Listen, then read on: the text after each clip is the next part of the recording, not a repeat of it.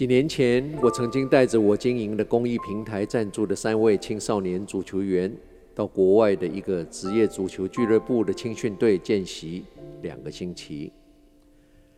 下了飞机之后，当地的助理教练开着一部小小的厢型车到机场接机。我跟这位教练素未谋面，也不会说当地的语言。这位教练也不会说英文，我们沟通很困难。我用英文。加上比手画脚，他用我听不懂的语言，也是比手画脚。幸好我们只是要去旅馆，不需要说太多的话。我们去的地方有一点乡下，一路上都是走小路，转来转去，路很窄，车子也开不快，有一点无聊。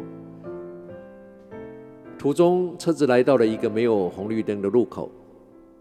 开车的教练缓缓地刹了车，我觉得有点奇怪，因为当时没有人正在过马路，横向也没有车子经过。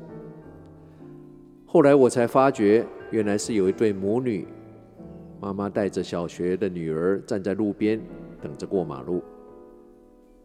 即使如此，以当时的状况，教练其实大可就先开过去，但他却停下车。让这对母女先行通过，这种情形在国外并不稀奇，事实上是很平常的。但是接下来的这一幕，让我到七年后的今天都不会忘记。当教练停下车，用手势示意这对母女过街时，母女边走边向教练点头致意，这些也都很正常。但这个时候，我注意到教练，当他看到这对母女跟他点头致意的时候，他马上几乎起了个半身，面对着这对母女鞠躬。这个举动扎实的让我惊讶。要不是车顶的关系，我看这个教练当时可是会整个身体都站起来鞠躬的。我猜这个举动应该不是做给我们外国朋友看的，而是出自他内心的自然举动。这是文化，可能有人会说这是装出来的，但即使是装出来的，大家都装出来，让社会和谐，又有什么不好？说到这里，可能会有人注意到，我一直刻意没有提到我们去的这个看起来那么和气的是哪个国家？这个国家就是日本。我们去的地方是鹿岛卡奇马。我刚刚。先不直接说国家的名称，是让大家在听的时候比较客观。我在半年前从美国加州搬回台湾，加州的湾区在美国，因为世界各地的移民比较多，比较像联合国，在交通秩序跟礼仪上，跟美国东西两岸的大都市一样，比起别的地方没有那么的好，但还差强人意。基本上，在礼让行人的这一方面，百分之九十以上还是有的。搬回台湾之后，有好几次我在台北开车，因为在美国的习惯，我开到路口礼让行人，行人却踌躇不前。当我以手势请行人先过的时候，部分人还是会迟疑，在僵持不下的情况下。担心挡到后面的交通，有时我也不得不走。有一次，我让一个上学的小学生先行通过，小学生犹豫了一阵子之后，走到我的车前方，突然转向我，对我一鞠躬。面对着这个反应，我没有一丝的喜悦，反而我觉得身为这个世代在台湾的大人，好感伤。好惭愧。想想日本、美国，我们相对的给我们的后代是一个这么卑微的环境。我们的国民跟未来的主人翁，连这个其他国家视为基本的路权，都觉得不可能存在的。我们的文化呢？还是这就是现今我们的文化？有些人常批评日本人的礼貌是装的，那为什么我们连装都不会呢？只是因为我们是更高尚，我们追求的是真，还是这只是个借口？台湾地少人多，人多自然摩擦多，光看交通事故跟状况就不用再多说。对人礼让，帮助别人有个好心情，看远一点，社会和谐也是帮到了自己。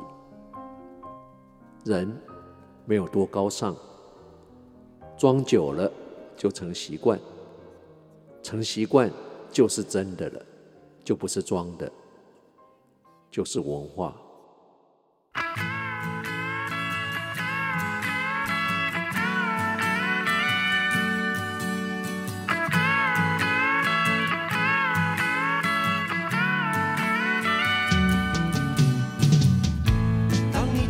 我，我不再询问。当你的笑容变得陌生，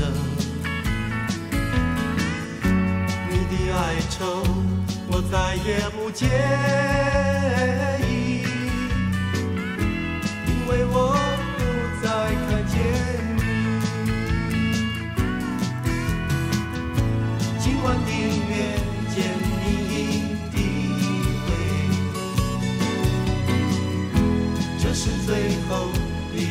一场电影。我们因不了解而相识，我们因了解而分离。夜深了。街上的人也少了，公车站还有跟你我一样的生命斗士在等着回家的末班车。在这宁静的周末夜里，时光旅人怀旧之旅，也要在充满回忆木吉他合唱团的这一首散场电影的歌声中，要跟你一起跟鼠年道别了。我是时光旅人姚仁恭，希望你跟我一样尽兴享受了这两个小时的音乐。虽然我们没有得到所有我们想要的东西，但我们已经拥有所有我们需要的东西。虽然每天早上我们起床时这里酸那里痛，但毕竟我们醒来了，起来了。我们的生命或许不完美，但我们必须要知道，我们是幸运的，因为我们又有了全新的一天。生命从来不是长短的问题，而是长乘以宽面积的问题。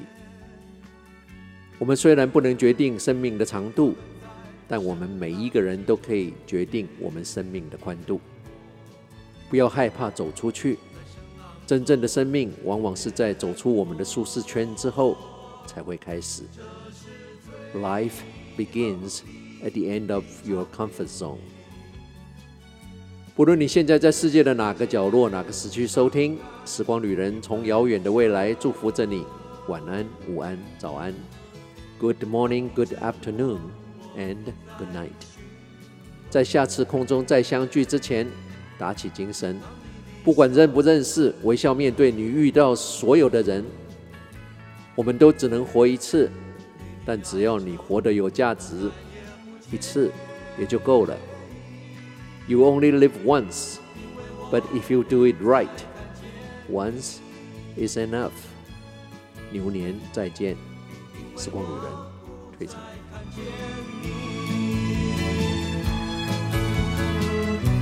因为我不再看见。